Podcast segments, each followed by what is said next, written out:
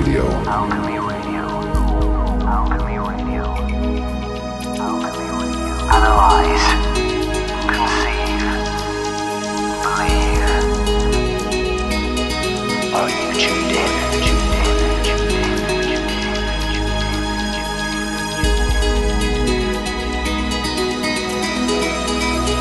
Hello and welcome to Alchemy Radio, the home of the open mind. Thanks for tuning in. Hopefully, you're enjoying the show that we bring to you every two weeks and the variety of eye and ear opening guests that we bring to you on a regular basis as well. As I've mentioned many times, we're about to undergo a lot of exciting new changes at Alchemy, and I suppose the big one is the fact that we're increasing our output to air weekly very, very soon. As you know, we're currently free, completely non profit, and available on demand from www.alchemyradio.net and iTunes, and our listenership is increasing every single day. However, as the show increases in popularity, so do the costs, and it's becoming more and more expensive to prepare, produce, and host the show. So basically, we need your help. We're relying on donations to keep the show in its current free and ad free format, and are extremely grateful for any help that you can offer.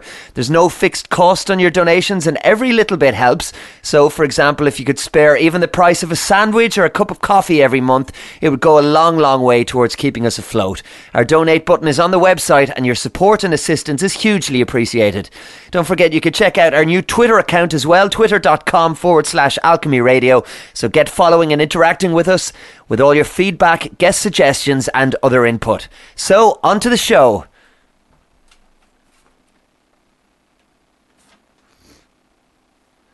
This week's guest is Henrik Palmgren. Henrik has been the host of the hugely popular Red Ice Radio since the very start in April 2006 and the editor in chief of RedIceCreations.com since 2002. He's also the producer of Red Ice Insight and co producer of Red Ice TV. He's involved in a number of film, music, and video projects. His first public speaking presentation was on the hidden roots of the European Union in Bath, UK in 2010. Beyond being the driving force behind the philosophical discourse that is Red Ice, Henrik is also the graphics designer, animator, and musician who creates all of the graphics, video, and music on the Red Ice projects and websites.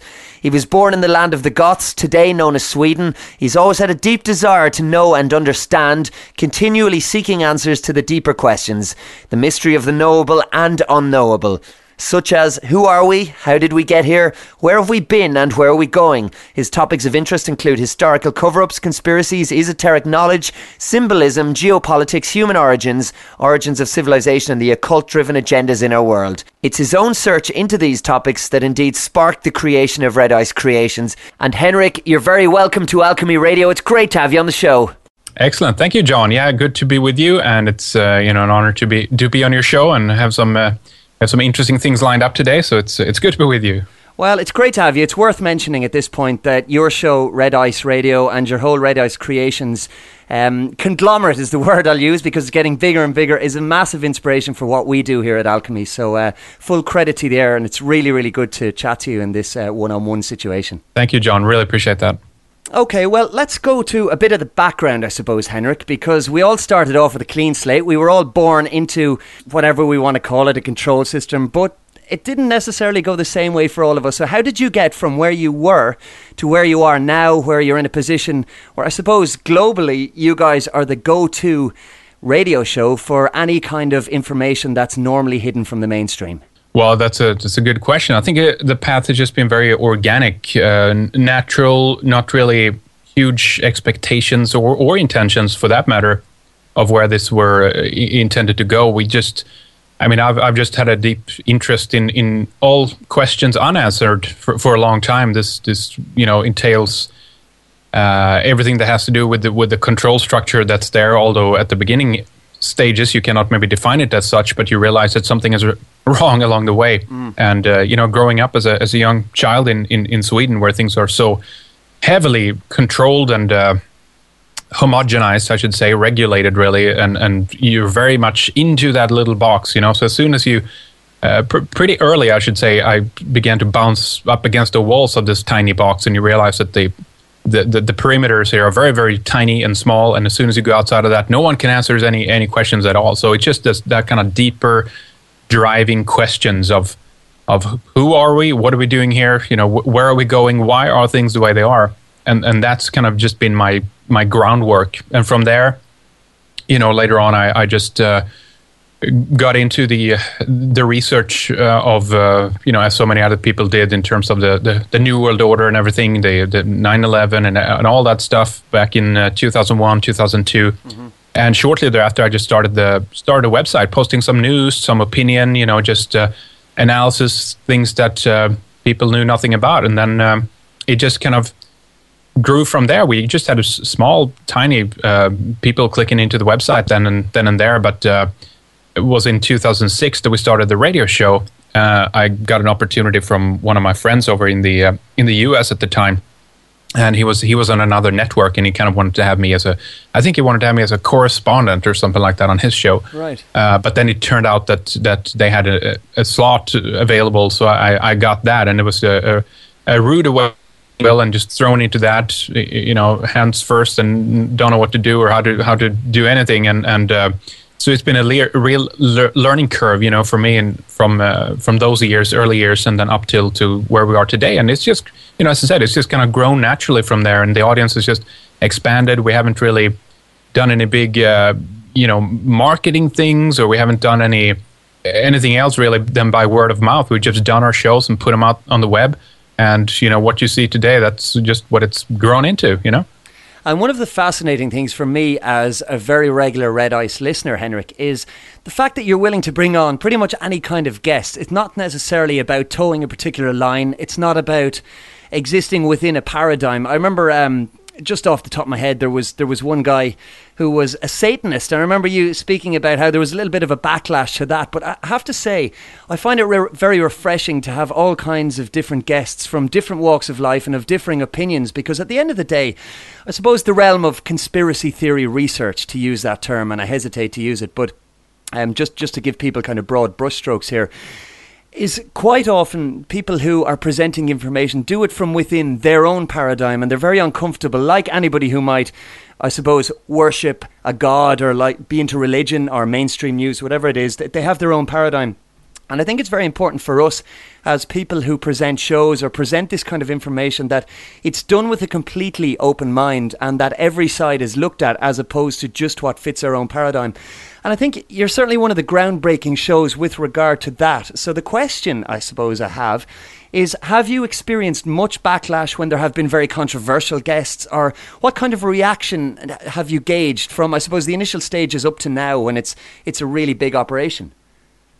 Um, wow, that's a good question. I think wow, it's everything you can imagine. I mean, I think there's so mixed, so many mixed reviews, and and what I find fascinating is people seem to have a, they seem to have a not everyone, but some seem to have a belief that we are there to kind of to to uh, you know to cater to their their point of view or something like that, or their needs, or they, they happen to listen to let's say three shows they've they've randomly come across, and then they have formulated an idea in their own in their own head about what what you know who I am or what we do or what this is all about. Yeah. And then, then you know we do a fourth show with someone that completely clashes with their worldview, and then they're you know you get angry emails basically like they feel let down, I guess, or something like that. So that's kind of, that's kind of sad and and funny both at the same time. But you know we, we have our we have our own paths, of course, that we walk. We we have our own interests, and and and I at the same time also seem to uh, you know follow through on that in terms of the the guests that I invite. That it it I want to have a natural progression that it it that it's it changes and it goes in a certain direction. Just not stuck on the same same different topics, if you will, either. But but that it expands as much as possible, and then you uh, bring someone back. Let's say from from a, a a former paradigm, I guess I could say, and we bring that back in again. And I've learned that I, I, I grow tremendously from doing that, and I learn as I'm doing process myself, you know, of listening to the to the to the different people. You might even bring back a guest that you had on several years ago, and then you you know you talk about to a large extent a lot of the same things, and you realize that wow, you know, I've really changed on these and these points, and mm. and so that's what I think it's so you know great with being in the you know place that I am to be able to take in so much material, but at the same time, you know, can walk your own path, and and certainly we've always tried to stay out of it as much as possible.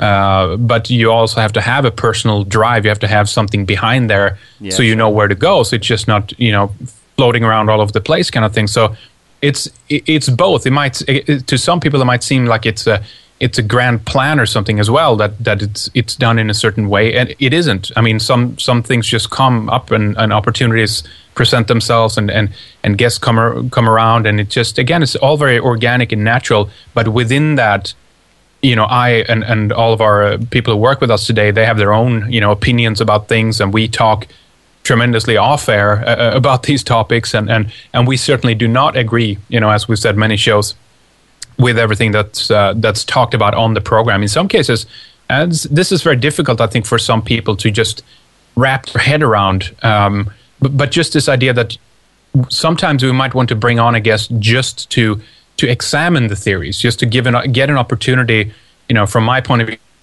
those questions to to to kind of poke at it a little bit, you know, Right, to say, yeah. okay, how does this theory hold water? What is it? You, you know, why do people believe this stuff?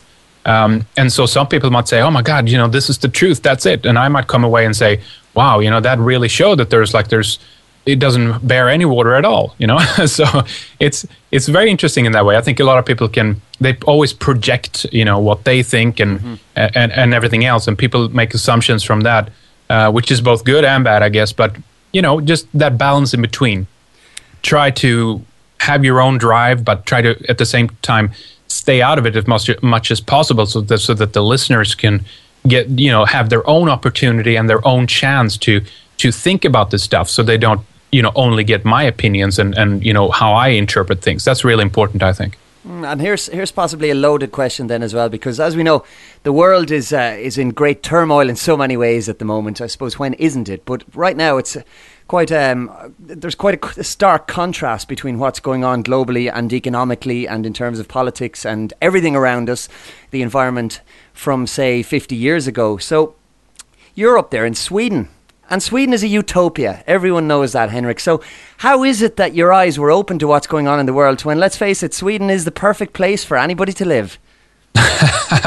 well exactly isn't that isn't that interesting you know is you can go back x amount of years into Sweden and you you know let's go back to the 70s or something like that and you realize that wow they were really topping the suicide list at that point you know why is that it was it was such a homogenous wonderful place to be you know i, I remember this i always go back to this one uh, clip and I saw it on YouTube a couple of years ago, and I unfortunately the the psychologist that is talking with the prime minister at the time, he really doesn't he really doesn't nail it though. He, he really doesn't just speak it and get there, but in a roundabout way. This the psychologist is uh, Rollo May. Some people might have heard about him, and he's up and he's talking with the prime minister that took over after Olof Palme was was shot in um, 80, 86, was it? Yeah. um, and so this is in the late 80s sometimes and he's talking about you know with him about what what, what is a good what what's a good place to be to in an environment to grow up? Well, what kind of things do we need? The the psychologist talking about this. Uh, what kind of things do we need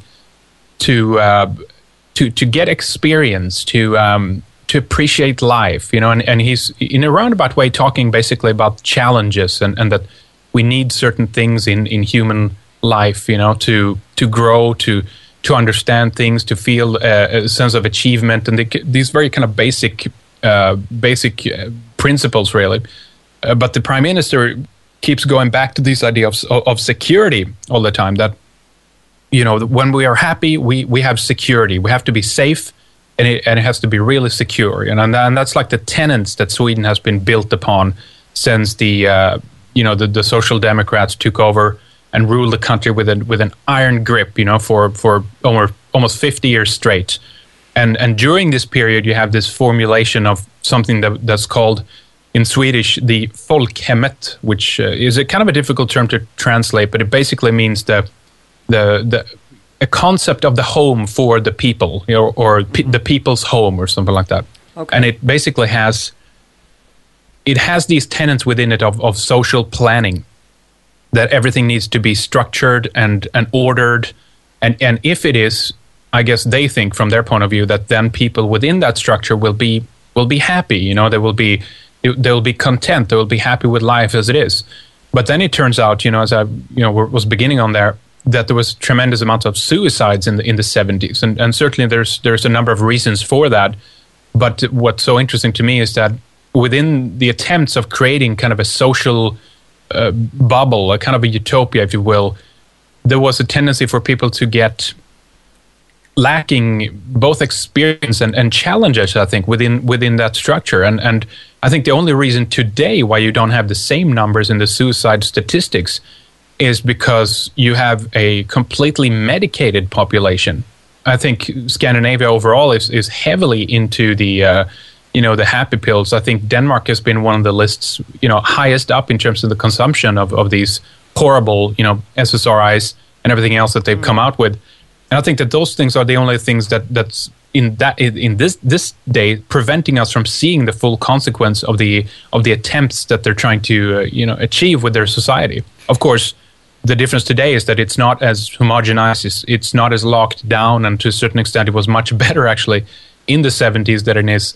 Uh, you know, 60s, 70s, and 80s uh, in Sweden and some of the other Nordic countries than, than it is today. But nonetheless, I think what what's important here to remember is that you know human beings need need challenges. We need to have difficulties, and the, uh, it's kind of an oxymoron because society, of course, and government and everything is about providing you with, uh, well, allegedly about providing you with security and, and, and a sense of protection and everything else. So it, it's interesting to see how a country like Sweden has developed over the years, but to see that also that the same kind of discontent underneath the, the, the surface has been brewing, and the same kind of uh, unhappiness, I would say, is is absolutely there. Uh, but at the same time, internationally, we we hear that Sweden is being promoted as as some of the you know, the happiest countries in the world, and and always when when the UN does these studies, or, or there are other you know think tanks around the world, the Legatum Group is another big one, where actually we have a bunch of bunch of neocons in charge of that. Jeffrey Gedmin is one of uh, one of the guys who's in charge of, of Legatum, and they always do these studies in, in Scandinavia and try to you know promote that particular system. And they always try to say that that Norway is like number one, and then you have uh, you know maybe Finland or, or, Sweden, Denmark is always around that area too. Then a couple other countries, but always always the Nordic countries are among the top five, bar none. It always happens, and and so people from the outside, of course, has a perception that you know, God, there, ha- there, has to be doing something right up there. It's it's it's amazing. You know, people are happy. No one's saying anything, and they never hear any bad press about it, of course, because that doesn't exist. And so, what I'd like to get into a little bit is how how they've managed to achieve that particular view, if you will, internationally, and all of the fact that you're lacking a point of critique within the country, and and I mean, the the closest I, have always tried to get go for the kind of the the psychology, if you will, of, of of everything that's going on there underneath the surface. That like what is really happening underneath all that behaviorism and everything else, because you've had so many program programs running in Sweden in terms of social engineering, social planning. Uh, you know, structuring everything. Education, of course, has been very, very key, very central in Sweden for a long time. I think many of uh, the the youth in Sweden goes to school uh, in some of the longest. You know, they go in school. Um, the the maximum amount of years, I think, if you look at uh, on a chart and compared to other countries in the world, and and this training, if you will, has been essential to this societal structure, so that they can create basically and uh, well, individual would be the, the, the wrong term to use, but they can create a person which is very much uh, in adherence to the structure that they've put down for you. And I think that underneath the surface, there is tremendous, uh, you know, frustration. There's tremendous uh, discontent with the system. But the fact is, you're never going to get an outlet for that because everything has been perfectly uh, created. Uh, you have government subsidized media. You have very few outlets overall where people can vent their anger. Mm. And all of this goes into effect uh, if, if you're, for example, going to talk about happiness. Again, if we go back to that point, yeah. Sweden ends up high on the happy, happiness list. Okay, why why is that? Well, the the tests that they do and the studies that they do uh, in order to come to these conclusions is based on questions like, um, okay, on a, on a scale from from zero to ten, you know, how corrupt would you say that your your polit- political system is or something like that. And then they, they give these forms out to certain people, and then they're there's they're they're asked to answer these questions. And it's like a prerequisite that okay, if they're going to understand what what what level of corruption exists within the country, they have to have a media there that's willing to to talk about these things and get them out. You know, and obviously, if you have if you have to a large extent very few uh, high end cor- you know corruption cases exposed in Sweden, people are going to think that yeah, okay, well, it's not really happening here. It's it's it's all good, you know. And just you have very few little peripheral things coming into the media. Very usually very very childish things, or or for example, it's shown how a politician was buying a you know a chocolate bar on taxpayers' money, like s- nonsensical stuff like that that comes out. So people, you know, they put down you know one or two on that list, you know, on the on the one uh, zero to ten scale, and the tests are are, are formulated. They bring in bring them into the to the bigger international scene and compare them to other countries, and then they see the the, the numbers for themselves. You know, okay, there it is in black and white. Their their country is not corrupt because they have no opinion that that their politicians are that corrupt. So everything is very very in in a way cleverly worked out. But I think it's just a it's a it's a it's a natural order to this thing how it's developed considering our past when it comes to the the folkhemmet that I described before that it's very the the, the social uh, structure in terms of uh, planning how people should live their lives. And there's and there's like a myriad examples on this and we can get into those later as well in terms of how you see these effects within society. But just as one point that I've been trying to you know hammer at is that the happiness that is being promoted in the international media basically is not there in the country when you actually were, were to come to live and, and or even visit into the country. The, the, it's a very peripheral, um, very shallow way of, of uh, you know measuring something within the country. But you know, unfortunately, the rest of the world views that as some kind of uh, you know progress or, or success. So everyone begins to eyeing the Nordic model and whatever you know is going on up in up in that country as a way out. And and I've been trying to warn people for uh, you know quite a few years now in terms of you know what they need to watch out for. Uh, some of the clues, some of the giveaways when it comes to being sold this this this lie of this particular uh, model. You know, so there's tons of things that we can go into in, in terms of those details. But that would be uh, kind of things in a nutshell, as I see it, when it comes to the happiness uh, question, John. Well, it's a fascinating picture that you're painting, Henrik, and it reminds me, just as you were speaking, the image of the movie. A lot of people might have seen it from. I think it was the late 90s, early 2000s, The Truman Show, uh, starring Jim Carrey, which, for those who haven't seen, is basically the the main character, which is Jim Carrey's character, is living his life and he's living this seemingly perfect existence, and he has. Um, the nuclear family, and he's some great friends around him, and everything is great. The streets are clean, and the sky is blue, and he's blissfully happy, and he's living his life.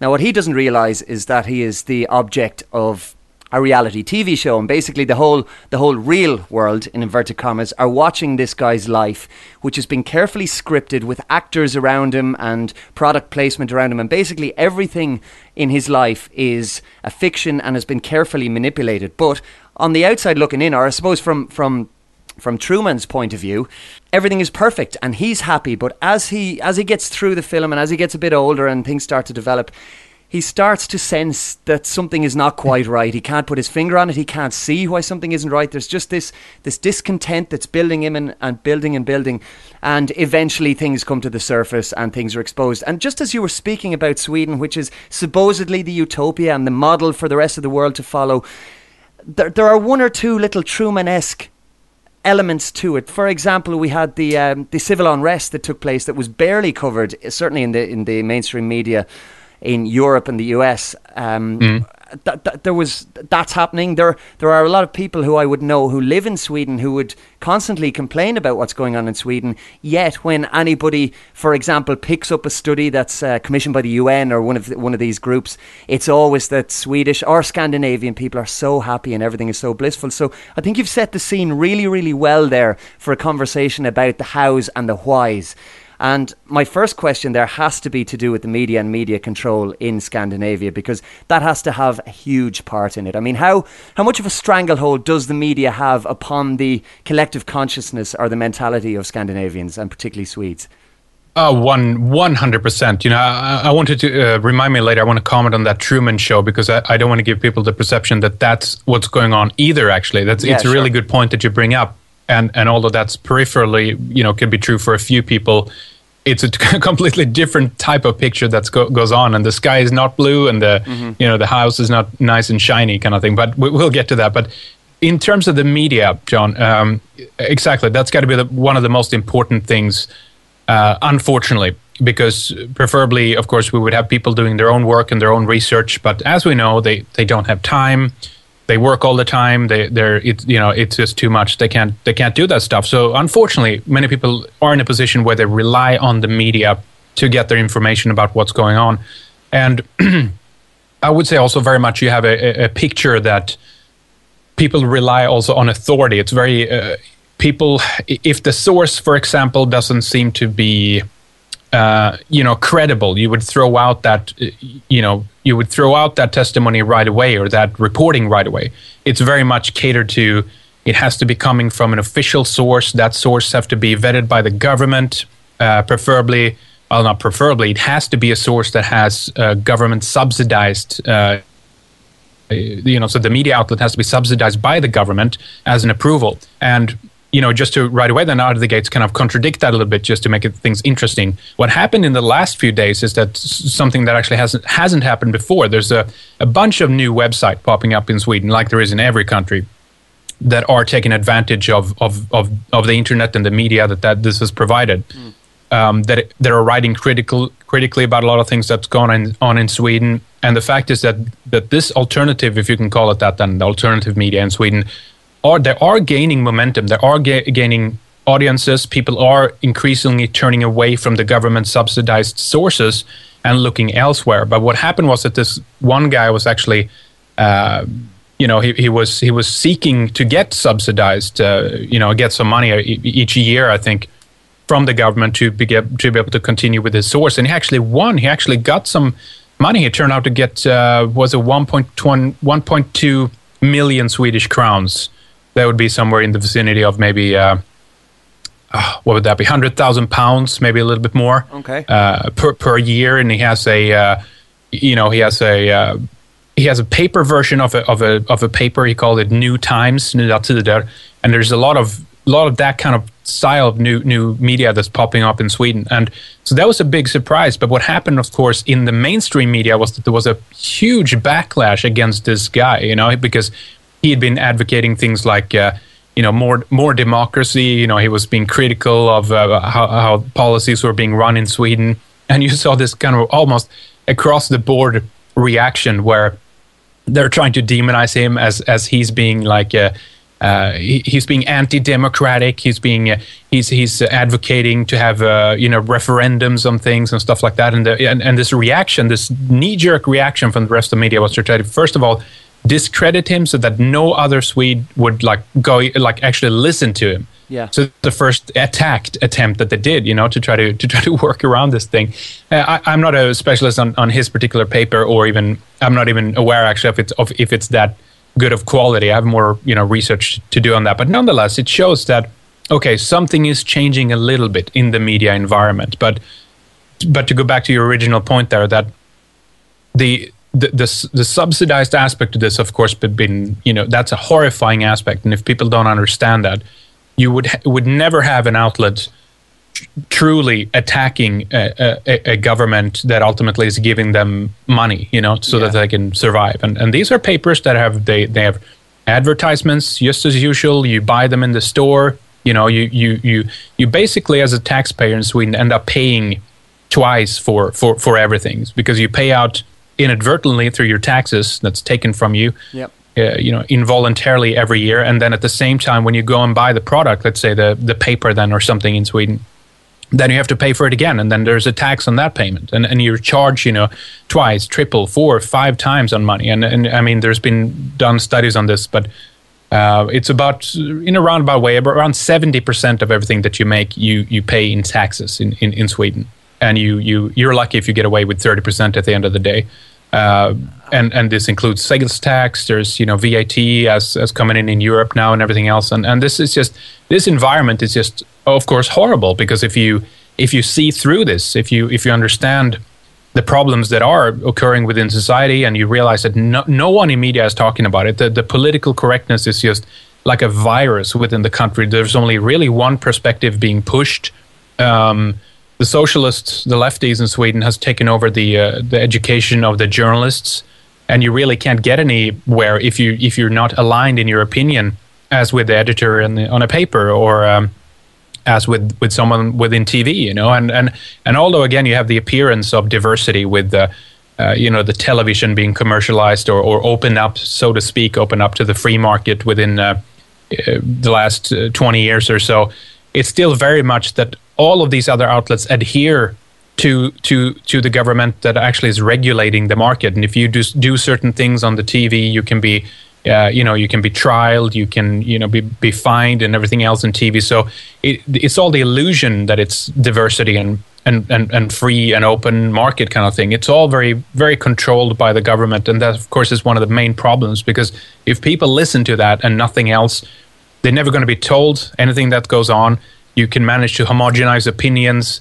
and everyone ends up thinking very much the same what's so strange though is if you actually talk with people on the street, as as in all countries. Right. Very few people are, you know, stupid. You know, hesitant to use that word, but mm. but very few people are stupid flat out. I mean, they have a somewhat of a common sense, and they have somewhat of a peripheral understanding of some of the things that goes on. Everyone can, everybody knows that we can joke about politicians because we all know that they're lying, deceiving bastards. You know, so yeah. we we all know that stuff. But but at the end of the day, you know, when when, when things really, when it really boils down to the core, then people in Sweden, as in so many other countries as well, they adhere to to authority. If there's something important that happens, or something of grand scale, or a, an attack of any kind, you know, we, they all in lockstep just boom turn to the authority to get the word, and and and and they trust those sources, which is, is so you know horribly horribly detrimental. But we're doing everything we can to change that environment, and I do believe that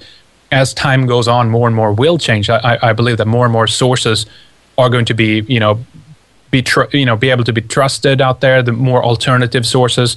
So I'm, I'm ultimately I'm seeing it as in a positive spin. I think that it is going to change. It is going to people are going to be fed up with the political correctness because what they see on the street and what they experience in their lives is not what they're being told in the media and, and people will slowly but surely fall away from that but there is a I don't know. It's it's, it's a tremendous mind control that has been running on, on the Swedish population for over two three hundred years now, but with really really hard uh, social engineering in the last 50 years. So it's a tough nut to kind of crack and, and, and to break through that surface for sure. Yeah, well, I can see huge parallels with what's currently going on here in Ireland as well, with regard to uh, the sales pitch from the government about how happy Irish people are and how we're earning more than so many other countries comparatively. But to be honest, it's not really about how much money people are earning or taking home. It's about how much mo- much money people have to pay. So it's all very exactly. well if if the government tell us that they're giving us whatever amount of money it is, if they're taking, in your case, seventy percent of that I mean, it doesn't really matter how much you're earning because it's all been taken away anyway, and and that's that's yeah. the half truth that's constantly been fed to us here in Ireland and obviously in Sweden and I think around the world as well, and people are buying into it. But you're dead right. I I've noticed uh, a very gradual but there is a change in people. People are starting to, and I, I really credit it with the alternative media and the fact that information is, for the time being anyway, still freely accessible for people. Should they should they get fed up of the political correctness and the system as it is, because people know deep down when something is wrong, and it's all about whether they have the courage, I suppose, within themselves to test that and to challenge their own paradigm. I think people are starting to do it for the first time. Certainly, in my experience, in in the last two to three years, there's been a a big sea change here in Ireland. And from what you're saying, that seems to be reflected in Scandinavia and Sweden as well.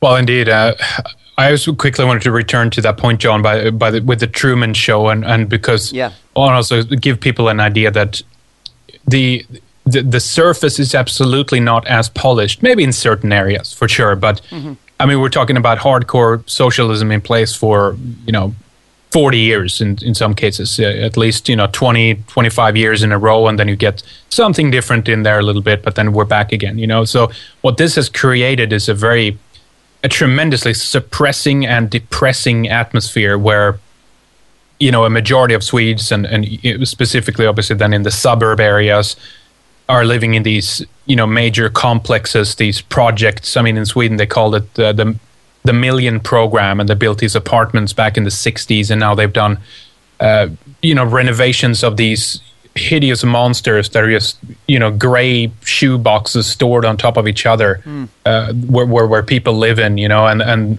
it's it's it's not the nice little white picket fence, you know, in Truman Show that the majority, you know, how the majority live in Sweden. It's it's, uh, you know, incredibly depressing, really. And you have had tremendous problems with not only illicit drugs, but specifically um, alcoholism and, and with the youth drinking incredible amounts. I mean, again, if we go back to the, the psychology behind all this, it's it's.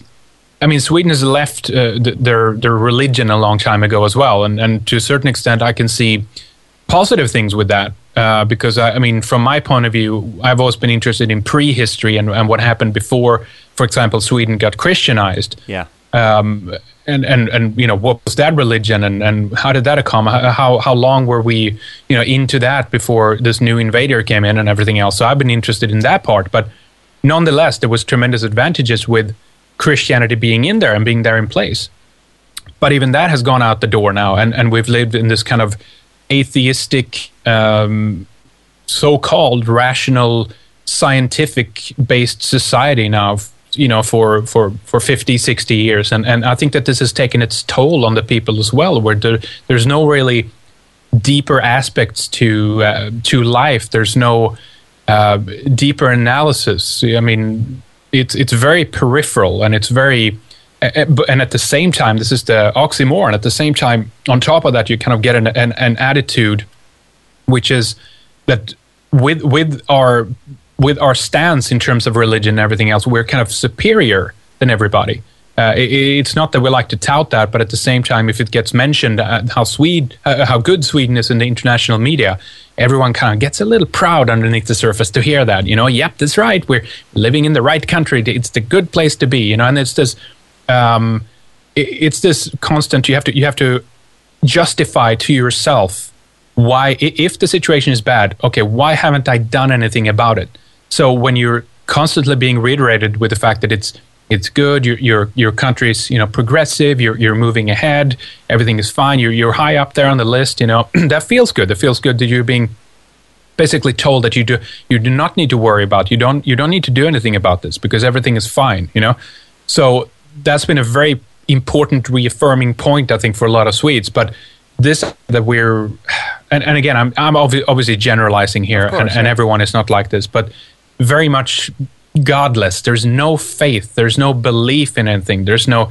It's almost like the the government has taken the role of, of, of, of God, if you will. Yeah. And that's when it gets really spooky and really really scary. You know, as I said again, I, I I'm I, to a certain extent, I'm glad to see that that the invader Christianity is not as active as it was, you know, a couple of hundred years ago. But at the same time, if that's if we're moving towards a a system which is about no religious thought at all. I mean, I would have seen, I would love to have seen some return to to previous, um, you know, religions or, or something like that. To, to, I mean, imagine just yourself. I mean, I think that even the Norse mythology would be a tremendous uh, pull and draw for people on the tourism scene. I mean, mm-hmm. what if you could go up to Gothenburg and like you know, at the end of the avenue, you could see a big statue of Thor right there instead of like Poseidon, this Greek god.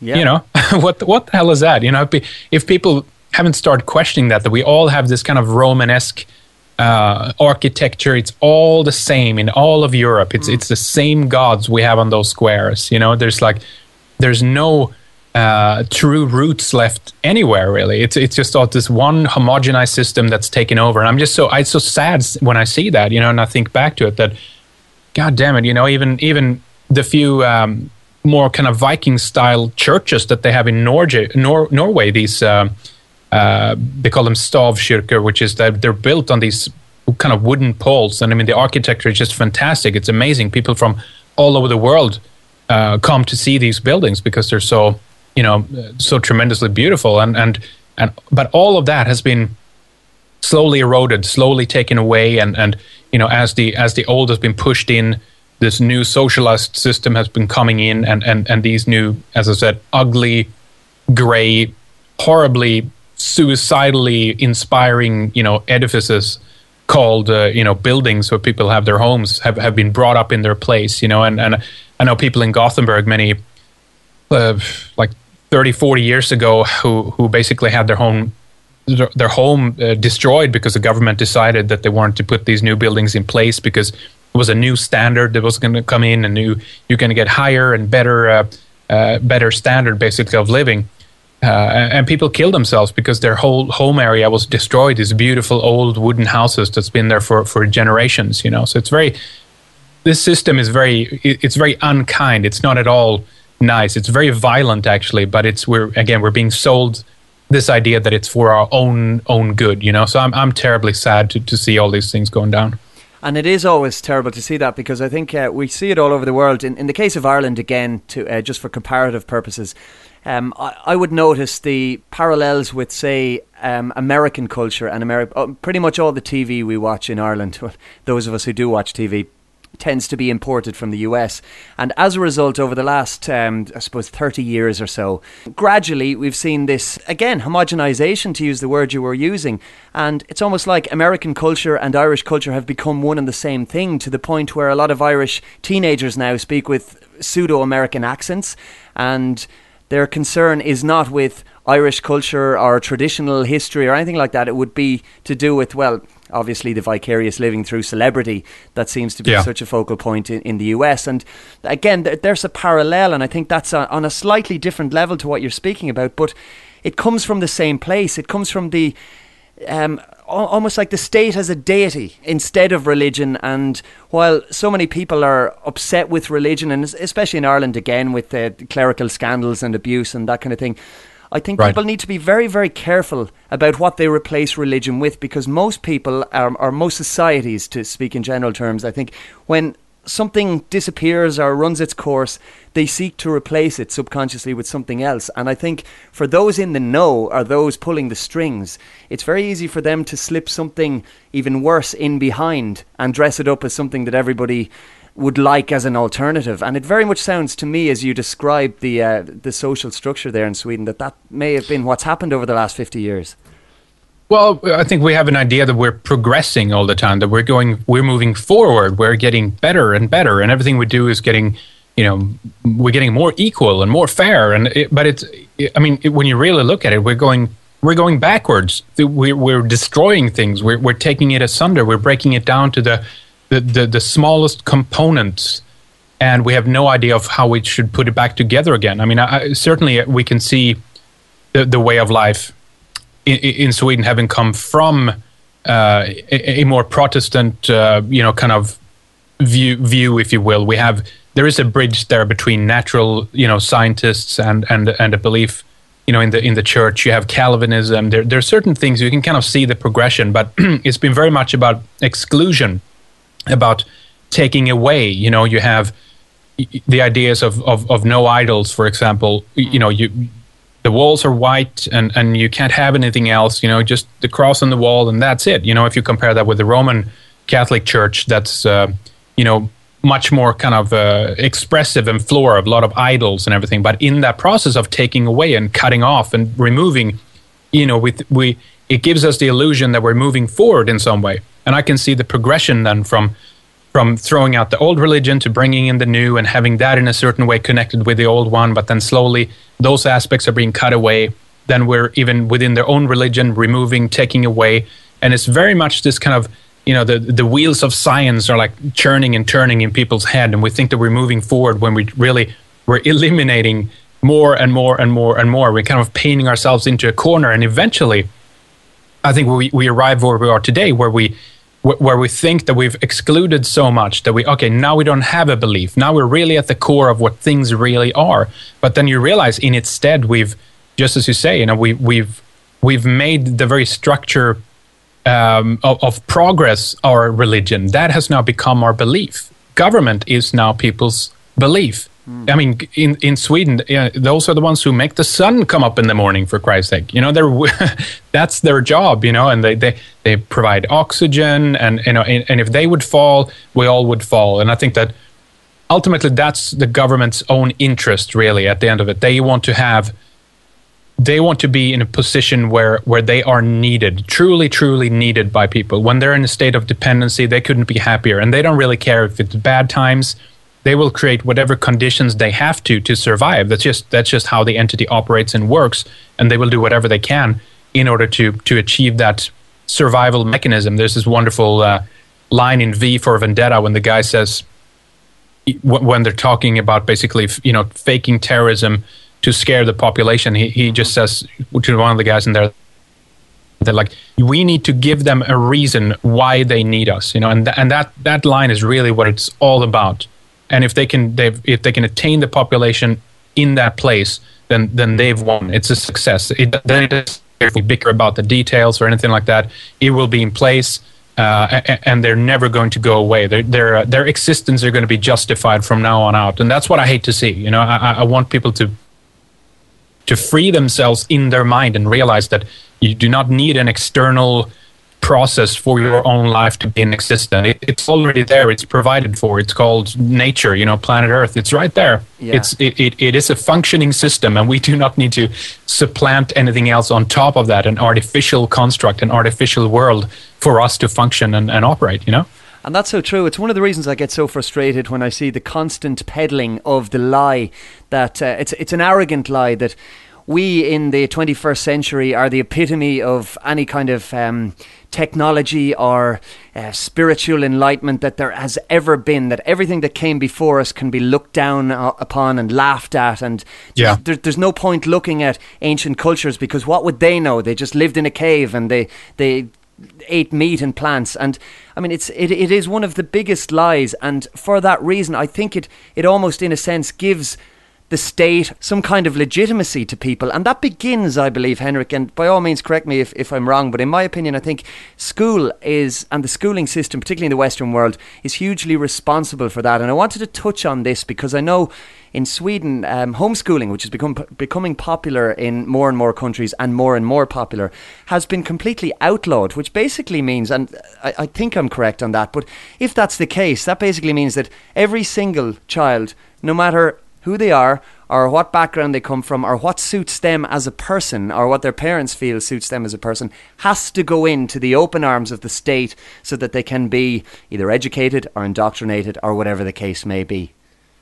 Well, exactly. I mean, that, that's just uh, a. I can't say anything more to that example of, of. I mean, what more do people want? It's like they do that for a reason. The the the the, the Prussian system is is all about you know it's built on on behaviorism models to to get the subject to adhere to you know the principles that you're giving them. The, i mean people are have been fleeing sweden since 2010 when they banned it. They banned it in, in germany too and i think they did it even during the time of the, the rise of the nazis. They banned homeschooling as well mm. because they didn't want to have divergence opinion out there. I mean they're lit- i've literally heard politicians in sweden talk about how it's dangerous with homeschooling because that means that the prejudice of the parents might be passed down to the children. And I mean, wow, what can you? I mean, I, I, if if people don't if people don't get that, I, I, don't know what to what to tell them, what more to say to them. I mean, the, this is the epitome of the system. There isn't any individuality ex- in existence in Sweden. There there are these professors now who are continuously writing for uh, BBC. There's this one guy, Lars Trägårdh is his name um, he, he, he's, he's, he's like the to go to guy for BBC whenever there's something uh, a little bit you know deeper in regards to Swedish culture and society that they want to have answered. And he has tried to push and peddle this you know view that there's a kind of a a hyper individualization going on in Sweden, and I, I think it's he couldn't be more wrong. It's it's more if he if he if he thinks that ants in an ant society are individuals you know, if that's how he defines individual, then yeah, he's right. But I don't define individuals like that. That they're a homogenized hive, which is where you basically the ants don't even talk about with each other. Uh, they don't communicate. They step on each other's faces to just you know get their task done, kind of thing. And it's very much the same as well. Um, I don't mean to put people down. I mean, I, I have to say this. I, I, I think it's a shame of what I've seen in Sweden and and, and how the people have been uh, beaten down, you know, and and and how this has happened throughout history. I mean, for, for hundreds of years. I, I, I do believe that there's a reason for this, and, and, and there's a reason. If we go back even so far as to Roman times, uh, the, the many battles that the Roman Empire had with the Visigoths, who, who ultimately you know sacked Rome.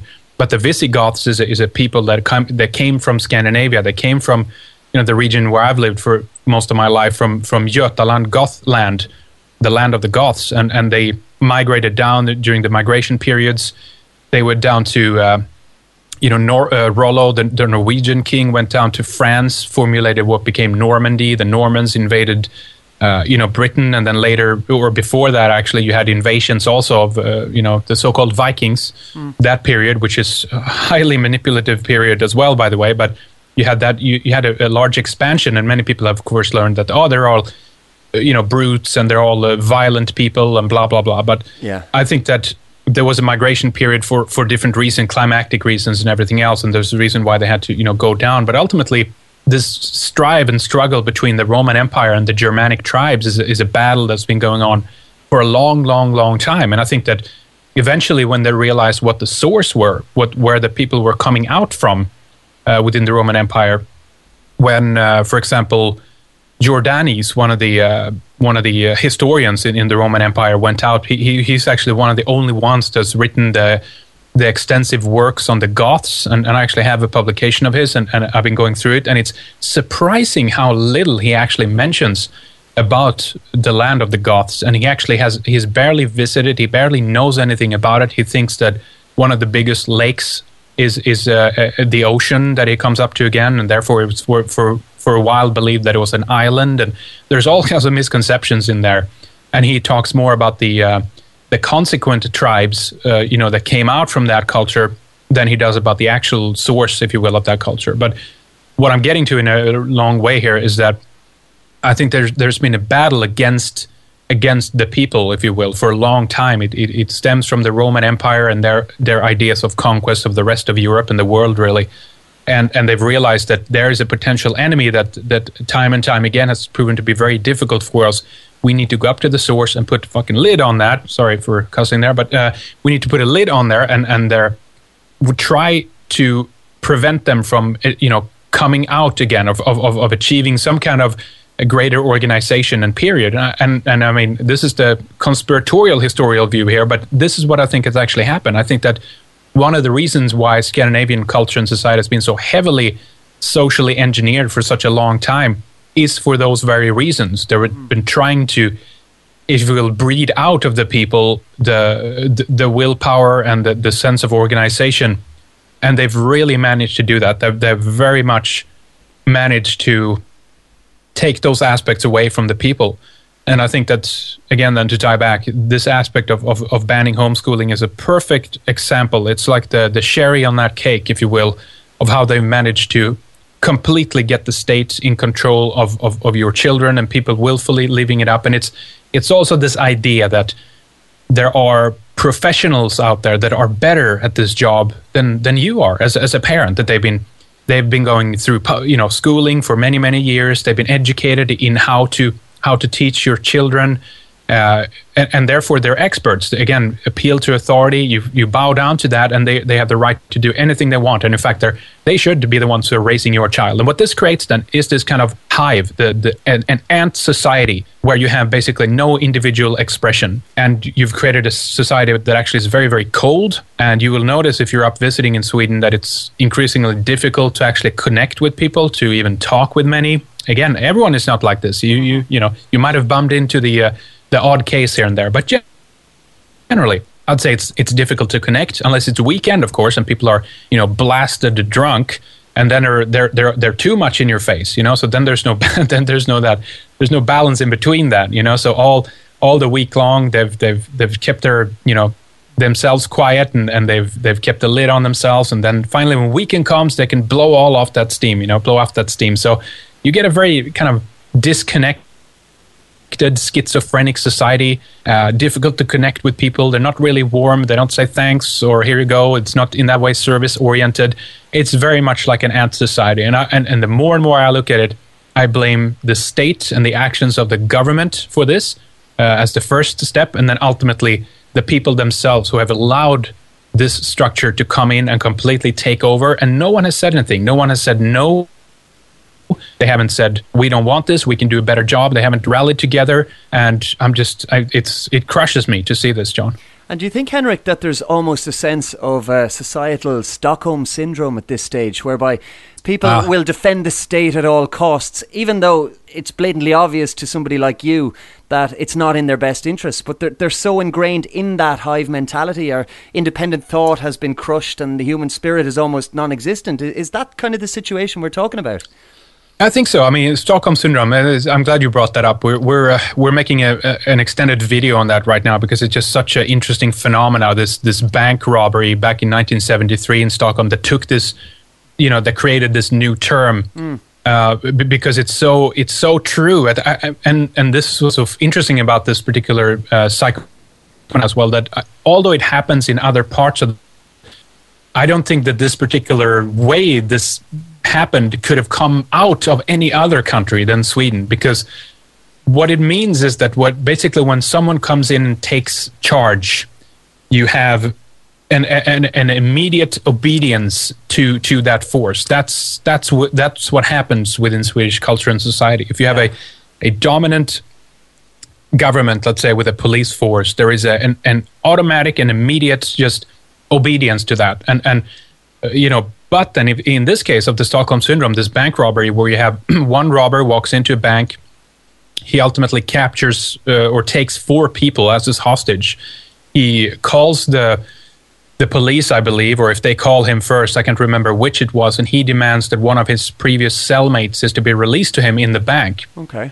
uh, and and the, and the and the police actually agrees to this with the uh, objection by the uh, politicians who at this stage actually gets involved, and so there's a discrepancy there of what to do. Of course, there's like this is also very much indicative of of, of the culture in terms of that there's no one that can ultimately take the, the final decision. There have to be a board that, that's doing this over a period of like an extended time before anyone can take an, a, take a stand or take a take a, a, um, a decision in the matter. So that's why you see this immediate confusion on the part of both the police and the politicians in this case, and it's actually their fault ultimately that makes this the, the robbery the the term Stockholm syndrome where that comes from to come into effect because after they've released the prisoner, uh, Clark Olofsson is a known criminal at the time.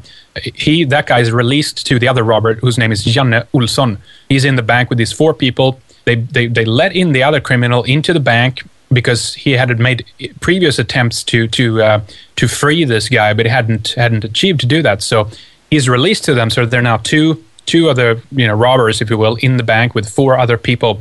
And I think on date one or two, after there's been some discussion back and forth between the police and whatnot, the police actually closes the the vault door on the people uh, or, or on the robbers. Uh, I don't know what they were thinking or or, or how uh, this were anywhere strategic. This could just have been the decisions of one person who just decided to do it. You know, again, there's no organization skill. There's no aspect in in in making you know coalitions in this way. So anyway, the door is shut, and what happens is that in the next four days, they're just just they're, they're locked into the the vault, and the only way of communication they have is by phone um, to to the outside, if you will. And the, of course, the the two robbers, or or one really, he refuses to let any of the hostages go, and this just draws draws out and out and out, and it takes six days, I think, in total.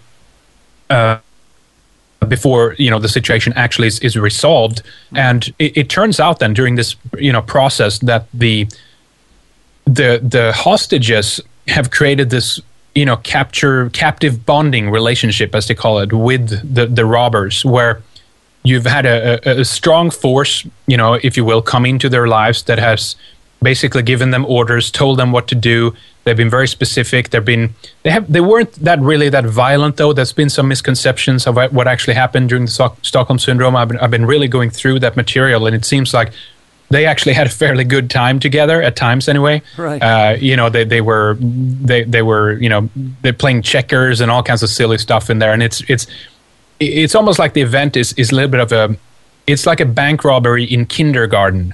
Uh, sweden in the 70s is tremendously innocent in a way and, and and nothing like this has ever happened before in sweden but what what what, happens is that when uh, when the politicians call into the vault to talk with some of the hostages the girls and the robbers ultimately they realize that th- that they were ultimately defending the robbers, and they're saying, you know, they're more afraid, more more afraid of the police, you know, of their actions, of, of of them trying to liberate them, than they are of the robbers. And and you know there's been various explanations for this from a psychological point of view of okay why does this happen you know capture bonding scenario there's a number of these like uh, battered wife syndrome and all these where where where they basically tend to show compassion and and feel empathy with those who have actually have violated their their uh, their freedom if you will Yeah. and I don't think it would happen anywhere else than in Sweden in this particular case. And, and, and I'm, I'm going to lay this up more detailed and in a better way as well in terms of some of the different theories in, in one of the videos that we're working on right now. But it seems to me anyway that there's a number of reasons why why this happened. But ultimately, everyone has a tendency towards the this, this psychological phenomena where they feel a cap, you know, a, a relationship to their captor. And the bigger lesson, of course, to take away from all this is that this is what happened with the human race ultimately in terms of the the captors that have taken us in, into hostage. We, you know, we're talking about the government. We're talking about the state, every, the police state, everyone that has a, the military. You know, all, all these bigger institutions, the school even. We end up feeling compassion for them, and and and because of there's a lack potentially of abuse in that relationship, if we even can call it a relationship.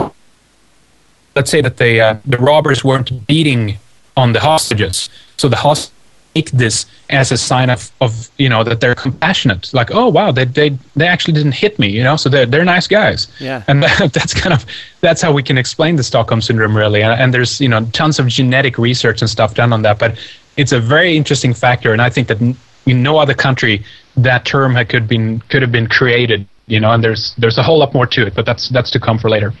And it really is a fascinating phenomenon because it it's being repeated, I think, all over the world. I certainly see it in Ireland here um, from speaking to people and guests on the show around the world. It's literally happening everywhere. And there's a schism, I think, as well being created, whether it's deliberate or not. But there are those who are starting to see through the veil and those who aren't. And how is it in Sweden with regard to that? Because you have said that you're optimistic for the future and that there are green shoots, I suppose, emerging from the uh, the concrete and the suburbia that exists. So, do you think that somewhere down the line, or even at this point, in terms of a mentality, those who are left behind and those who want something different and something new and who expect it because they're back in touch with their human spirit as opposed to that which is dictated by the control system? Well, that would be a that would be an ideal situation. I think if it was a natural, uh, you know, organic awakening that occurred, so that people didn't have to go through what I think is going, what I think is going to happen, which is tremendous, tremendous chaotic times and periods. I think that if there's anywhere in the world will that is going to turn increasingly violent in the next 20, 30 years, it's going to be Scandinavia. I think that it's it's a potential for um, you know 500 more Breiviks to come out of that society if you get that analogy. Yeah, more people who have been so incredibly um, well suppressed for the lack of a better term and and and that has such an an anger inside of them for for the lack of recognition of of of both their own cause but also their own uh, point of view. And when and when you have when you have such a limited ratio of, of, of opinions, for example, voiced in, in the media or, or that you feel is represented when you have no no one talking about the things that you are experiencing on the street, let's say, or the, the frustration that you feel over everything that happens in your daily life, then you're gonna you're gonna create these monsters out of it. And uh, I don't know, maybe that's the plan as well. I think that they in Norway they managed to use the uh, the Breivik Anders Breivik you know situation tremendously beneficial to their to, to their cause, you know, and in terms of how they managed to rally all the people behind them, and the and and it seems like people don't understand why that happened. But uh, the more the more I look into it, although I don't agree at all with his methods or what he did or or you know anything like that, I, I understand why it why it happened in, in, in Norway, and I see that it could happen in Sweden as well because you have with that denial, if you will, of certain perspectives, and with that non-focus and just complete, you know, ignoring certain people and their and their um, you know position, you have an, an increased polarization occurring within society, and, and and and if it gets bad enough, if you have some mental instability as a part of that or something, then I think you're going to get a tendency of a lot of violent people, and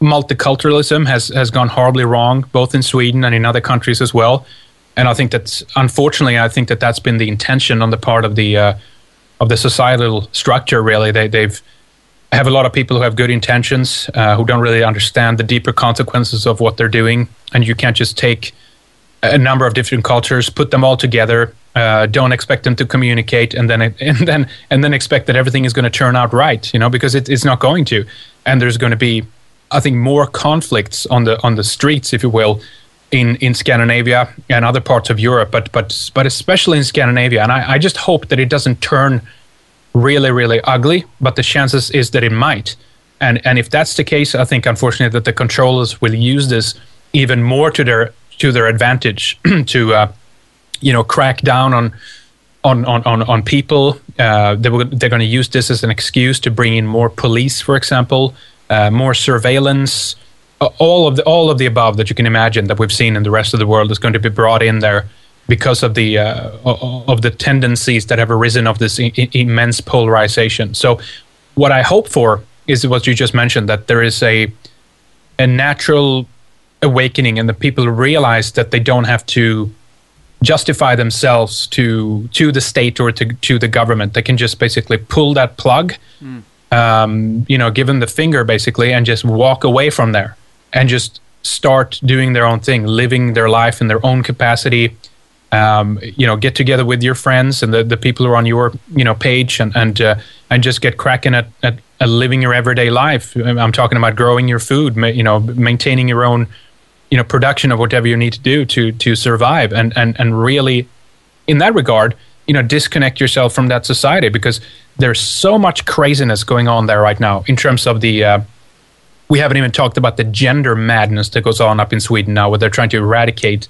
you know uh, the pronouns that, that are distinguish, distinguishing masculine from feminine. There are there are studies within Sweden right now being done on how to how to change the uh, the curriculum so that it becomes gender neutral, so that certain terms that they believe have psychologically I, I don't even know how to explain this stuff because it's so far out there. It's so it's so I mean it, it's so disconnected from reality. But nonetheless, they're they're doing this stuff. They're they have these uh, gender pilots they call them that has has nestled their way into these different aspects of education, uh, an, an, an industry, you know, even, even into the, uh, the business world and enterprise world and everything else to like to try to scope out and find if there are genderly gender charged um, terminology and, and, and actions and all kinds of weirdness that's occurring within society so that they can root that those things out See, um, to me, this is just staggering stuff, and it does go on. I, I, mean, I've seen it with my own eyes here as well, and we're being fed the lie that there is something wrong with the differences between men and women, so that men have to become more feminized and women have to eschew the traditional roles and they have to become more masculine to succeed. So you have this blurring of the lines that we're seeing now, which I think is the product of probably 50 years or even longer, um, going right back to the 1920s in Britain whereby people don't don't have an identity. Certainly, when it comes to gender, they're afraid to to be specific when it comes to the gender, and it's almost like a lot of people think that there's something wrong with differences because let's face it, yeah. everybody's different. Equality isn't about everybody being the same. It's about, I th- for me anyway, recognizing the differences rather than trying to emulate everybody else and try to be the same. It's about being tolerant of the differences because f- whether we like it or not, they do exist. And I think it, it really gets my back up um, to hear you speak about this because it's so it's so true and it's to me it's frightening because it, that that can yeah. change the moral fabric of society very very quickly once it takes hold and it is starting to I think and nowhere as clearly as Scandinavia. From listening to the guests that you've spoken to, uh, people such as uh, Mikael Jalving and um, uh, Mike Cross and these guys who have spoken about yeah. Scandinavia. It's so, so obvious for those of you who live in Scandinavia, or for some of you who live in Scandinavia, and it's starting to trickle throughout the rest of Europe and the world as well. Um, and it's, it's frightening to me, Henrik. Well, it's, I mean, this is a really good point you mentioned there about the differences. Uh, and, and, you know, this gender neutral garbage that's been coming in uh, across the world. But, you know, let's not uh, mince any words about this. Sweden is spearheading this insane absolutely insane, uh, just reality disconnected political madness I've, I've, I've ever witnessed. I mean, mm. sameness means control. A, a, rootless human being means control. A, a human being that has no foot in tradition means control. All of these things mean control. They want to control the human population. They want to try to destroy the differences because it's the differences that makes us strong together when we operate and work together as individuals, true individuals. Then something fantastic happens. Then you can have true cooperation. Yeah. Collectivism, on the other hand, that's a complete opposite. That's not really cooperation. That's homogenizing the individuals into one aspect of sameness. And I, I'm starting to think, John, that the deeper aspects behind this might be that they're they're actually running supercomputer simulators on on on the societal structure and and I think that they want to try to figure out how to how to control society by basically predicting the future. And it seems to me that the, the more the more they can simplify the input, the different variables, if you will, that you have in the world that the supercomputers tended to to deal with, the easier it is to control them, the easier it is to predict their behavior and, and their responses and everything else. And you're going to do that with, with, with computerized, you know, mechanized system of artificial intelligence in there or something like that that is tremendously you know, uh, calculative and, and, and, and brilliant and smart and everything else. And you have someone in charge at the top that basically said, okay, you know, the, the, the, the computer is requesting us to, to, you know, to simplify these aspects so that it can make better calculations or something like that. And they just adhere to, to those, uh, you know, preferences and those properties. Uh, but back to the gender neutral point again. Um, if you if you want to see how it's going to be developing in other countries in the next 10, 15, 20 years, mm. you, you have to look at Sweden. You have to you have to see what's happening there. Um, fortunately, though, I think that the problem is you can't just take what, what is in Sweden and and and you know supplant that on top of another country and expect the same results because uh, that's just not going to happen. There are people, for example, in Eastern Europe that are part of the European Union and and they they, they see through this complete garbage with, with this you know gender studies that are being done in Sweden. The problem is, however, though that they are they're eager to get the EU money, so they they are they're willingly kind of going going along to a certain extent with some of the policies. But what's happening right now in Sweden is that they have tremendous amounts of, of, of millions of crowns are being poured into studies to to to find, as I said, these the the, the gender uh, charged uh, terms and the gender charged uh, you know directives that is occurring to be able to eliminate them. And as they move forward, they go down to the, the headquarters in the European Union and say, okay, we've found this now. You should implement this and that and this. Uh, but we haven't understood it all yet. So we need to have more money to do more research. And then they move forward a little bit. And then they said, okay, shit, it's more complicated than we thought. Okay, we need more money. Okay, more, so pour more money into it. And then as they, as they slowly move forward, they're they're implementing all the understanding that, that they have behind them. Mm. Uh, it, it's a big laboratory. In Iceland, they have this new thing. They, they actually call it a gender laboratory. They're going to do some new tests up there, and I'm I'm actually uh, looking into that aspect right now. So I don't have all the details on that yet. But they're going to do some kind of laboratory work. I mean, live experiment kind of thing um, to to to test and to try out some of their uh, conclusions that they've gotten to so far. I don't know exactly where this is going to lead, but it shows that they're they're so insane, they're so crazy that they're although they've admitted that they don't understand the full consequences of, of, of their findings, they're willing to implement them when they're halfway through the process. And and I mean this, this could literally this could literally lead the whole freaking world down the, the tubes. And if you if you on top of this on top of this politically correct discussion of gender neutral garbage take into effect the fact that mankind is being poisoned with with with chemicals with with phthalates with everything else with BPA and and all these gender bending chemicals mm.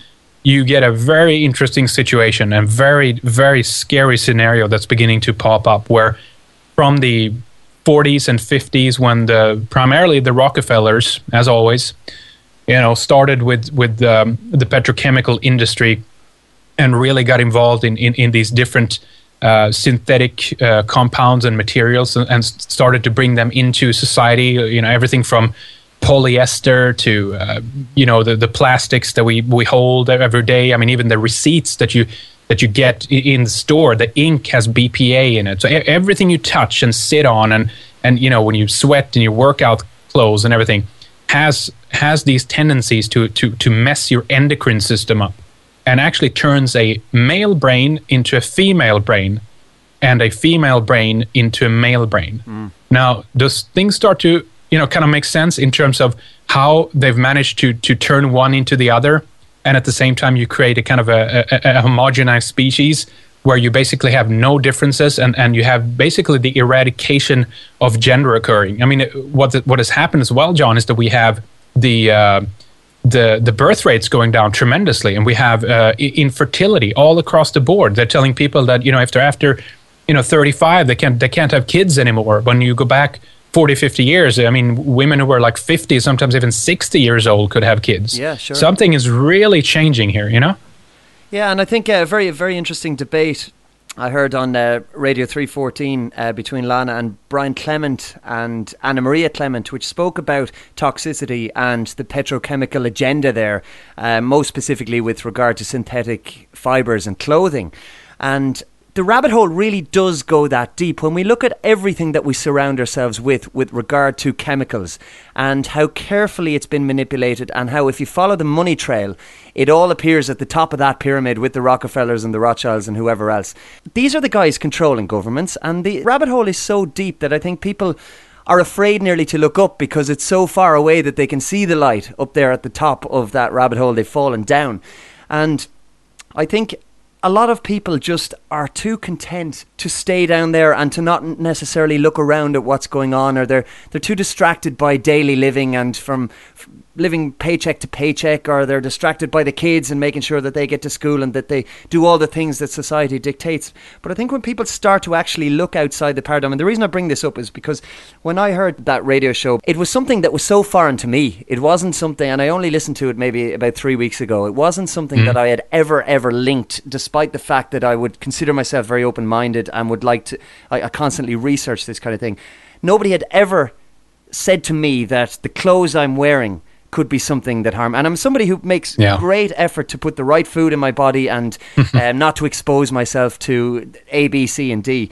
Yeah. And my initial reaction, and I caught myself with this, was to reject it straight away and to say these ah, guys really? are crazy. yeah, and I, I surprised myself and disappointed myself, I must say. But my initial reaction was this can't be true. So I did a bit of research, which I mightn't have done five years ago, but I did some research, and the more I looked at it, the more I realised, hang on a minute. I mean, how deep does this thing actually go? And you, you've, you've touched on it there, and I think it's very, very important that people take what you're saying and actually look at the information for themselves and realize that it's not just Henrik saying this, or it's not just John saying it, or it's not Brian Clement or Anna Maria or whoever it might be. It's something that affects you, and by all means, reject it after you've done your independent research. But it's so, so important that people look at things with an open mind themselves and then ascertain what's good and what's bad for them because it's important that they don't just take our word for it, true and all as it may be. Well, the, otherwise, then it just becomes another dogma, and that's what you know. I and, and, and you as well have been trying to fight against. I mean, dogma will will if, if you turn your wind in the coat, you, you will do that in any direction, and tomorrow the next person might come along and and whiff you off to another part of the world, if you will, or you know, using different analogies here. But the fact is that if you don't stand steady on your own ground because you've come to those conclusions yourself, you're going to be whiffed around like a like a feather in the wind, like a ping pong ball, back and forth on that table. You have to find your own grounding and stabilize yourself. And and and I mean this this aspect of of of the clothing and everything else, I found that very very interesting. It's it's tremendous when you realize what a what a conspiracy that actually is. Yeah. Because you know, as as Lana said at the end of that show, she's developing a a, uh, a true natural actually clothing line because she's seen the, the tremendous gap there is in that particular field right now. And she's working on this right now and she'll, she's trying to you know source uh, material and source uh, you know natural fibers versus those these poisonous uh, gender bending synthetic fibers. Mm-hmm. and she's realized how difficult it is. She's immediately realized who controls the industry uh, how how gatekeeped you know how, you know gatekeepers are in place to basically prevent the the few attempts that have been made now in the past to to preserve you know 100% organic natural fibers, and it's more and more difficult. Uh, you know, why is why is hemp not being allowed into certain countries? There, there's a number of these factors here, and, the, and and what I've come to realize is that there's a very very advanced eugenics program that's going on, and people ha- when they think about eugenics, they have to switch off that. Okay, it's that was something that the Nazis were behind. Yeah.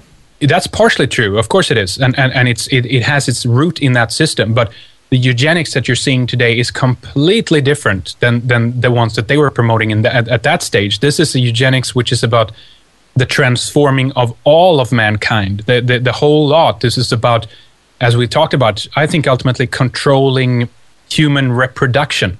I think that this ultimately is about, and you've seen this in a number of dystopian movies there that, that, that are, have been coming out about, you know, the Matrix. You have the, the children born in these pods, right? You have uh, basically the state or or a private corporations who ultimately uh, you know bows down to the state that is controlling uh, reproduction through either cloning or or artificial insemination or other kinds of modalities because you know, um, was it the Children of Men showed this as well? Although they showed this backwards because yeah. in Children of Men, that movie, they showed how it was the uh, the women that couldn't bear any children anymore, and there was this one last you know child or this woman had gotten pregnant again. But what actually is happening is it's the males that are primarily targeted. The males' uh, sperm count is going down. The um, the the infertility rates are, are just skyrocketing and you have all these different factors that, as, as we mentioned before from you know the the soaps and the you know your shampoo your shaving cream even you know there, there's aluminum and everything deodorants and uh, everything you can imagine that you haven't looked at. If you turn around look at the ingredients you google around a little bit and you realize that they're all if it's phthalates or if it's you know whatever it is oh, there's a number of these different that are endocrine disruptors that are completely changing your your makeup as as as what you are and what you were naturally born as. And i think this is about eradication of gender taking that away. It's about taking the the, the level of reproduction into the hands of of the state or or maybe a private corporation. And ultimately you would have basically wards of state being born. You would have a, a completely different set of rules that these new humans would be born under. And of course, they would have to do it this, at, at, at, this stage. If we look forward maybe 10, 20, 30 years into the future, if, if this continues, that's what I'm saying. You have more and more um, infertility, and, and at some stage, the government will step in and say, "Oh, we, you know, this it, it, this doesn't work anymore. The, we're going to die. The human race is over. We have to take charge. We have to take take control of this we need uh, money. So give us all your money first, and then we're gonna, you know, set up this board that's going to do research, and then they're going to come up with their solution to the problem, which is you know some kind of you know a- embryonic research, and they're going to c- come to a conclusion that okay, either we need to clone or or just do artificial insemination into these. Um, you know, artificial wombs that they've actually begun building now. I think there are a few out there now that actually uh, allegedly manage to, um, you know, or, or potentially can produce babies born in an, in a completely artificial environment.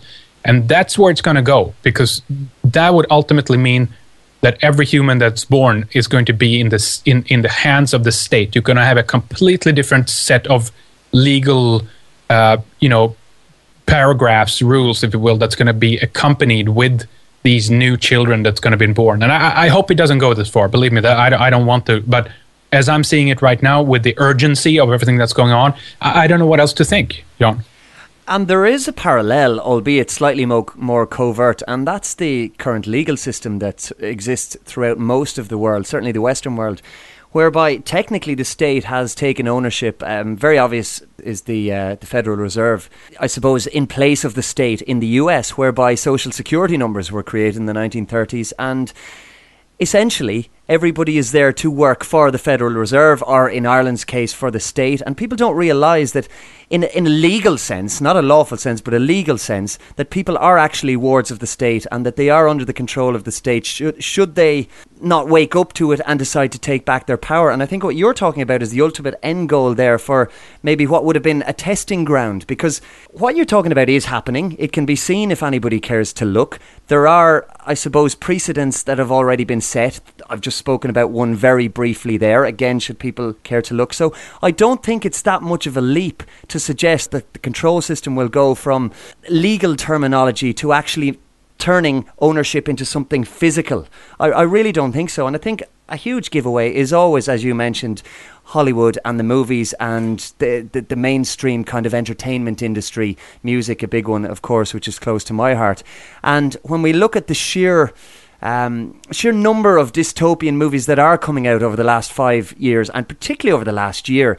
I mean, it's all about reshaping society. It's all about ownership and that organized hive mentality that you spoke about. The ants running around doing their daily tasks and always looking towards their masters. It's astonishing to see because we are living through this right now. And as you say, if things don't change, that is the kind of future I believe also that we can be looking at for, say, our kids or their kids. It's not that far away. It's not the realm of science fiction anymore.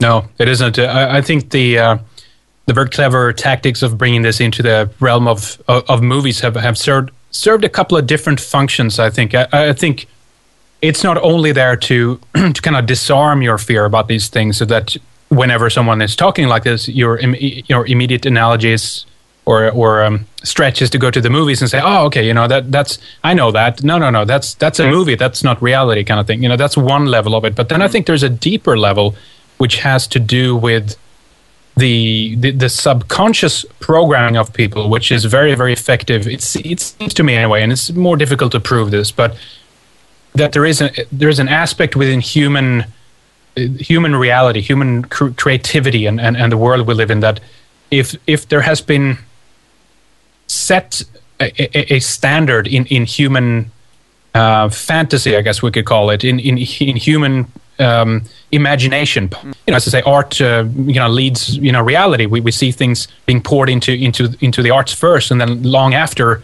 we get a reflection that we're kind of moving into that direction. I mean, these days it's even more advanced at that when you have actual you know industrial designers and military industrial designers working together with movie productions to develop like you know future exoskeletons and and uh, you know spaceships and designs for cars and everything else. And then it actually turns out it's it's been shown that the the for example the car manufacturers um, all these other where you have industrial design is, is concerned are actually subconsciously or consciously working towards designing things that actually looks like how it did in the movies.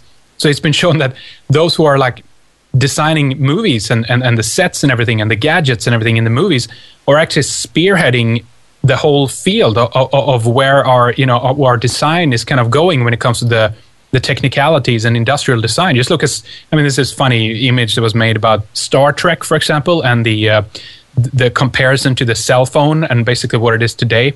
And they show you know the the the, the cell phone was there, obviously the the iPad um, you know, you can just probably Google Star Trek and then cell phones and and uh, progress or or yeah. evolution or something like that, and you can see those. I mean, it's like it's kind of a you know it's, it's a crude analogy in a way, but it's there. It's it's. I mean, what can you say? You know.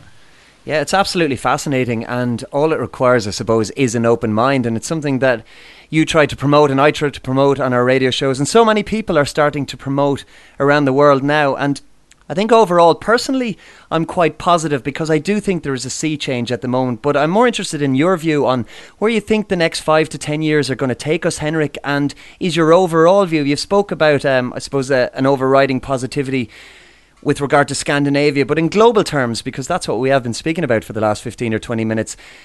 Do you think that things are going to improve, or are we going to find ourselves in 30 or 40 or 50 years surrounded by that dystopian control system that we've been talking about? I think we're going to see both. I think we're going to see a uh, a schism happening within the within human civilization. That's actually also been shown. Damn it, I'm back there again. now. but it's also been shown in uh, in movies actually, and in in some of the te- television shows like uh, tripods. I think it was a British one back from the 80s or 90s, maybe. Yeah. And there's a number of other ones that show basically how you have a, a development of of one branch that takes off. Even THX, that excellent movie um, w- with all the big names in there, Lucas and um, you know uh, some of the Coppola and some of the other names are involved in that too. Mm-hmm. That shows that there's like an outside um, civilization that's viewed upon as being you know brutes or, or, or crazy people or you know they're living on the periphery of, of the city or, or even further out in the in the uh, you know rural areas because this seems to be a metropolitan issue. I mean, this is. I mean, metrosexuality. That I mean, that's that's tied to the city primarily. You know, because of of the artificial um, construct that, that has been created in those bubbles. And I think that as the cities grow and as more and me, more and more people move into these mega hub cities, you're also at the same time going to have an, a number of people just opting out from that and taking off. They're going to go out into the countryside. They're going to do their own thing. They're going to completely break from this this um, structure, and you're going to have two different developments of basically two different species. It's going to be like two two different worlds and, and how that is going to go how if, if that if those two strands continue if you will if they're allowed to continue for a longer time that could that could be really interesting. That that's going to be weird to see how that develops because at some point you i mean we've seen it in human pasts. I mean let, let's let's look back there. If we want to if, if we look at history to see okay where are things going in the future? We've seen that various strands have, have kind of split off in the past. Or in some cases, we've had two different types of human beings living side by side at the same time. We've had, you know, Neanderthals and Cro-Magnon, or, or Homo sapiens, and then Homo sapiens sapiens. There's been, you know, a number of these different scenarios yeah. where you have two at the same time, and I think that's what we're looking at. I, I, I think though the misconception here is that as when people are going to probably think that those who take the artificial road um, of technology and, and, and synthetics, if you will, some of those people might have the perception that they are the new, the, they're the next step. They're the advanced ones in this. We are like, you know, we're the new Homo sapiens. You know, we're Homo luminous or we're Homo, uh, you know, whatever. And but the, the the reality is that they're going down a, a, a dead end because they're not going to be able to sustain themselves. They're not going to be able to live in that synthetic environment without being poisoned to death by all the things we already talked about, from from GMOs to to to chemicals to synthetic, you know, fibers and materials and everything else. That is going to take its toll, and unless they develop some kind of uh, continuous, you know, vaccine or some kind of, you know, going on antibiotics all the time and steroids or something, and turning into some kind of weird cyborg species, which maybe could survive a little bit here and there uh, unless that's the case, they're basically going to die off. I think, and I think that those who choose a a more natural path and a more grounded road, you know, is, is going to be the ones who actually who, who manage to get through this. I mean, obviously, that's that's further out than than five years that you asked yeah, me about. Course, yeah. This is, you know, this could be 50, 100, maybe even more years down the road. Uh, that's what I think this could develop into, uh, uh, unless we find a way of, of, of bridging this and, and coming back to some kind of sense and sanity. But it seems that that hasn't been the case in the past. If, if humans can think of it, they'll do it, and there'll be a number of people who are just willing to dive into that thing. They'll upload their you know their brains to, to Google's you know mega banks and everything else. Everything you can imagine, you know. But I, my hope obviously lies with people who are willing to to look the other way and and it, to me it doesn't mean that you have to be restricted to a certain way that oh you have to be a luddite let's say. You, you can't have any technology or you have to run around barefoot with your hippie haircut. I'm not talking about that either you know. I'm talking about some kind of balance in between where you where you where you have drawn a line where you where you know that you're not going to implant any technology in you for example. You Yeah. you can use the technology to your advantage but you have you have set the boundaries you know something that these other sick people don't have because they they in my opinion they they, they lack a lack a true spiritual connection. They lack a true soul. They lack a deeper meaning and understanding of things. And therefore they're willing to to walk into any engineered situation and, and they're perfectly fine and normal with it when i just inherently instinctively feel a, a, a natural boundary you know. And I, I don't know what what does that or what produces that uh, if it has to do with awakening and realization, if it has to do with something deeper. I mean, I, I don't know that yet, but there there is a distinction there. So I, I, definitely see that we're at the beginning steps in the next five years, next 10, 20 years, let's say, of, of seeing those kind of worlds beginning to split off more and more and more as more advanced technology becomes available, implantable technology, merging, you know, the machine and the brain or the machine and the body. You see the other branch basically taking a stance off of that and I think more and more people are actually going to go over to that side. And um, if that's if that's our only hope, uh, so be it. And then then that's what we have to take uh, take uh, you know comfort in, and we have to do the best we can to to to find a sensible balance here. Because I think mankind has been we have been so engineered, we have been so manipulated that we've we've lost that natural uh, common sense. A lot of us, and, and and a lot of people are completely out on on, on thin ice and they have no idea where they are or, or the, the situation that they're facing because they haven't connected to the bigger picture. And, and you know, so th- that's where I see, John, things going. I think that uh, we have to take hope in, the, in those few people that are that are connected for, disconnected from this now and, and actually want to go their own way. That, that's, where that's what I see. And I think that those numbers are increasing. I think with um, huge emphasis, I suppose, on the type of work that you're doing because you have brought so much new and alternative information. It's not even new information. I actually think of it as old information that people are starting to remember, as opposed to new information for people to wrap their heads around. It's it's more it's easier sometimes to uh, to deal with new information than it is to wrap your head around the old and forgotten stuff because people yeah. tend to brush the past under the carpet. And one thing's for sure, we're certainly living in very, very interesting times, and there's no place more obvious than the whole Red Ice Radio and Red Ice creation set up there. So give us the plugs, give us the websites where people can check out more of the work that you do because it's absolutely extensive. And for anybody who mightn't be familiar with it to date, there's a whole new world awaits them. All right, very good. Well, redicecreations.com, that's our main website. Everything there is uh, for free, commercial free, no ad sites, no web, website ads or anything like that. And we have uh, we have shows going back to over a year usually for uh, for free for people. They can subscribe to our you know RSS feeds and through iTunes and all the other outlets out there. And we have a couple of uh, social networking sites where people can connect with us on as well and then we have uh, redicemembers.com our, our members website where we have you know all of our archived shows and the extended shows and videos and, and films and everything else that we're doing from 2006 up to uh, up till today. And and you know we're working on new stuff right now. We have uh, not only tons of shows of course in the works but we have uh, new videos. And as i said that we're, we're working on one on the stockholm syndrome and then the extended one is going to be later on the tv front.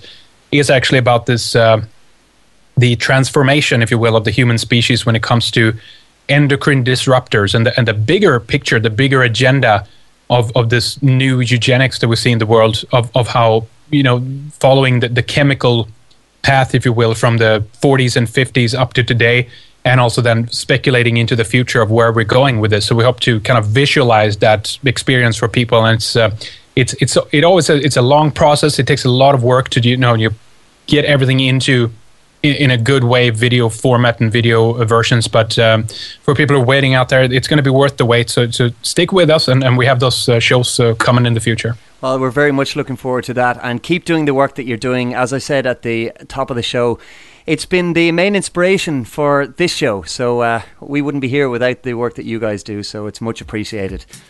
I have the power, you have the power, we have the power. Henrik Palmgren, it's been fantastic speaking to you today on Alchemy. Take care, and we'll speak again very soon. Thank you, John. Really appreciate that. Alchemy Radio. Alchemy Radio. Alchemy.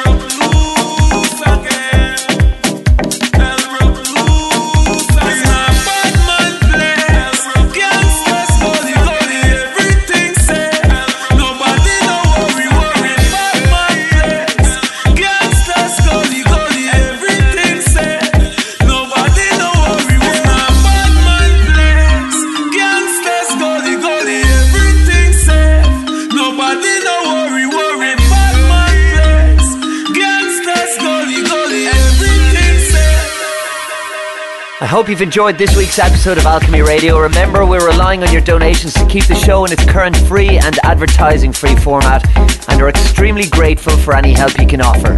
The donate button is on the website, and your support and assistance is hugely appreciated. And indeed, thank you to everybody who has donated in the last couple of weeks. Our next guest on Alchemy Radio is Richard Grove, and a very interesting conversation will be in store there, no doubt. Make sure you tune in in two weeks' time. Until then, I have the power, you have the power, we have the power.